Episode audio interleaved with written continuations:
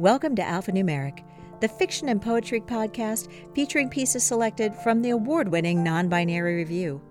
Today, a flashback, My Mother's People by Samantha Stiers, from Non-Binary Review issue number twelve, The Works of Edgar Allan Poe.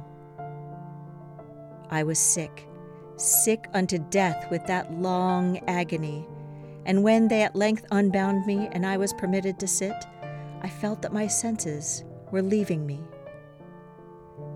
Reading in the back seat while my mother drove up the canyon always made me a little sick unto death, but I could not resist cracking that midnight blue, luscious, thick, brand new book that smelled so sweet and was all mine. The cover was a painting of a tiny blonde girl, white-gowned, curled in the corner of a blood-red chair, shelves of books looming over her. She held a dripping candle to illuminate the book she had chosen. In the night library, it was the only light. The child's eyes were wide, astonished, and blue. I thought it was the most beautiful picture in the world. Impia tortorum longos hic turba furores, non satiata alguit. Sospite nunc patria fracto nunc funeris antro, mors ubi dira fuit vita salusque patent. Tortorum. I was pretending to teach myself Latin from the workbooks my mother ordered me because I loved words and to keep my reputation as a gifted child. But I did not need middle school Latin workbooks to pick that one word from the meaningless quatrain. All at once, there came a most deadly nausea over my spirit, and I felt every fiber in my frame thrill as if I had touched the wire of a galvanic battery. My mother said her people had been tortured. I knew that they were killed, but not tortured.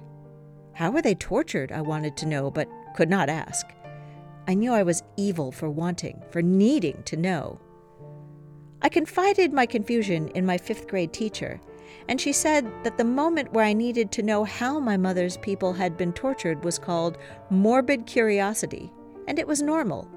At home, I pulled my O E D from under my bed and looked up morbid. Sick. Morbid meant sick. It was as I suspected that I was evil and bad for feeling my mother's people's torture as my own. I began to think of myself as sick, although somehow I knew my need had more heart than morbid curiosity. It was not the car wreck of strangers I was craning to see. I knew I must stop thinking of torture. I saw the word printed where it was not, heard people speak it when they had not. I had to get a grip, but I could not. The more I tried, the more virulent the twisted roller coaster in my stomach became. There had to be a way to stop this, but I did not know it. And again, I blamed myself. We stand upon the brink of a precipice. We peer into the abyss. We grow sick and dizzy. Our first impulse is to shrink from the danger. Unaccountably, we remain. By slow degrees, our sickness and dizziness and horror become merged in a cloud of unnameable feeling. By gradations, still more imperceptible, this cloud assumes shape, as did the vapor from the bottle out of which arose the genius in the Arabian Nights. But out of this, our cloud upon the precipice's edge, there grows into palpability a shape, far more terrible than any genius or any demon of a tale. And yet it is but a thought, although a fearful one, and one which chills the very marrow of our bones with the fierceness of the delight of its horror. It is merely the idea of what would be our sensations during the sweeping precipitancy of a fall from such a height. And this fall, this rushing annihilation, for the very reason that it involves that one most ghastly and loathsome of all the most ghastly and loathsome images of death and suffering which have ever presented themselves to our imagination.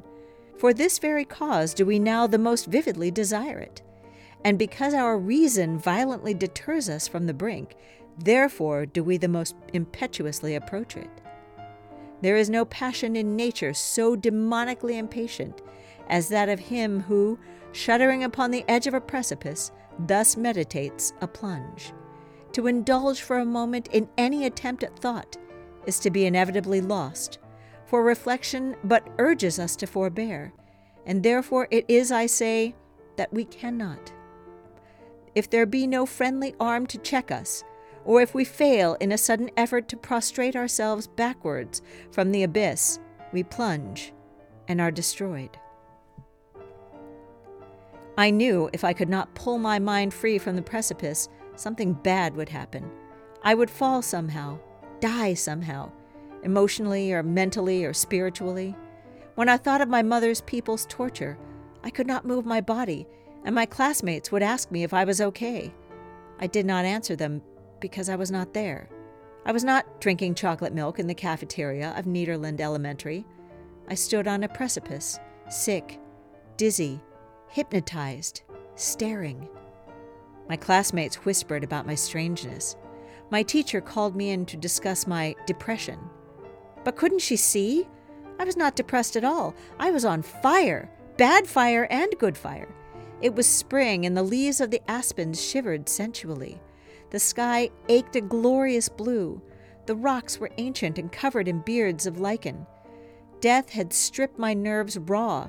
Now every caress of life shocked them into ecstasy. I was alive. I was alive, and I was so happy. And I was so guilty. There was a good part of me, the child part, the wholesome part. And then there was the dark part. I wanted to remove my darkness, but everything was intertwined. I could not love except where death was mingling his with beauty's breath. The thoughts of my mother's people in their torture could not stay in my slender body. I squirmed constantly. I whispered to myself. I paced on the playground to release the terrible energy, and at night I rocked back and forth on my child's bed in the moonlight that I might sleep. Poe knew of the constant movement needed to lance thought. He knew that thought must be killed. At first, I made an effort to shake off this nightmare of the soul.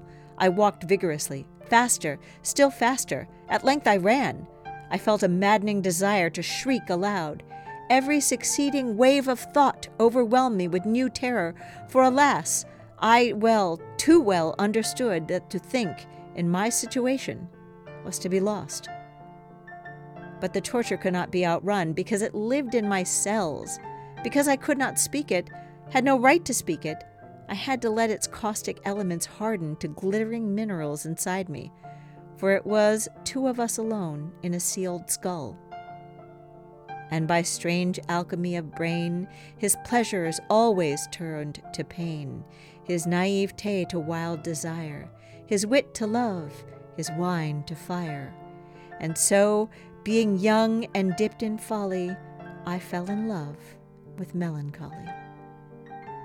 I took no pride in my psychic survival and regarded it as evil. As rapidly as I paced, now I wrote in school notebooks, alone hiding from the classmates who now openly mocked and feared me. I wrote at night when I could not sleep. I built up a pure self, apart from the evil self who held a scalding ember against her heart and refused to let it go. And the ones who read what I wrote sensed the fire behind it and mistook its light for beauty. To me, a painted parroquet hath been a most familiar bird, taught me my alphabet to say, to lisp my very earliest word, while in the wild wood I did lie, a child with a most knowing eye. This has been My Mother's People by Samantha Stiers, read for you by Lisa Quintana. Our music was Piano Waltz of the Nostalgia by Music L. Files, provided by Pixabay dot com. Alphanumeric is a production of Zoetic Press and is mixed and mastered by Zoetic Press. Head over to Zoetic Press dot com where you can get Non-Binary Review, including issue number thirty-three, World Tour. While you're there, sign up for our weekly newsletter so you always know what's coming up. If you love us as much as we love you, please support us by going to Apple Podcasts and giving us a rating and leaving us a swell review. We'd appreciate it more than Poe appreciates a good shiver. You should also subscribe so you don't miss a single episode. Non-Binary Review, because humans are hardwired to tell stories.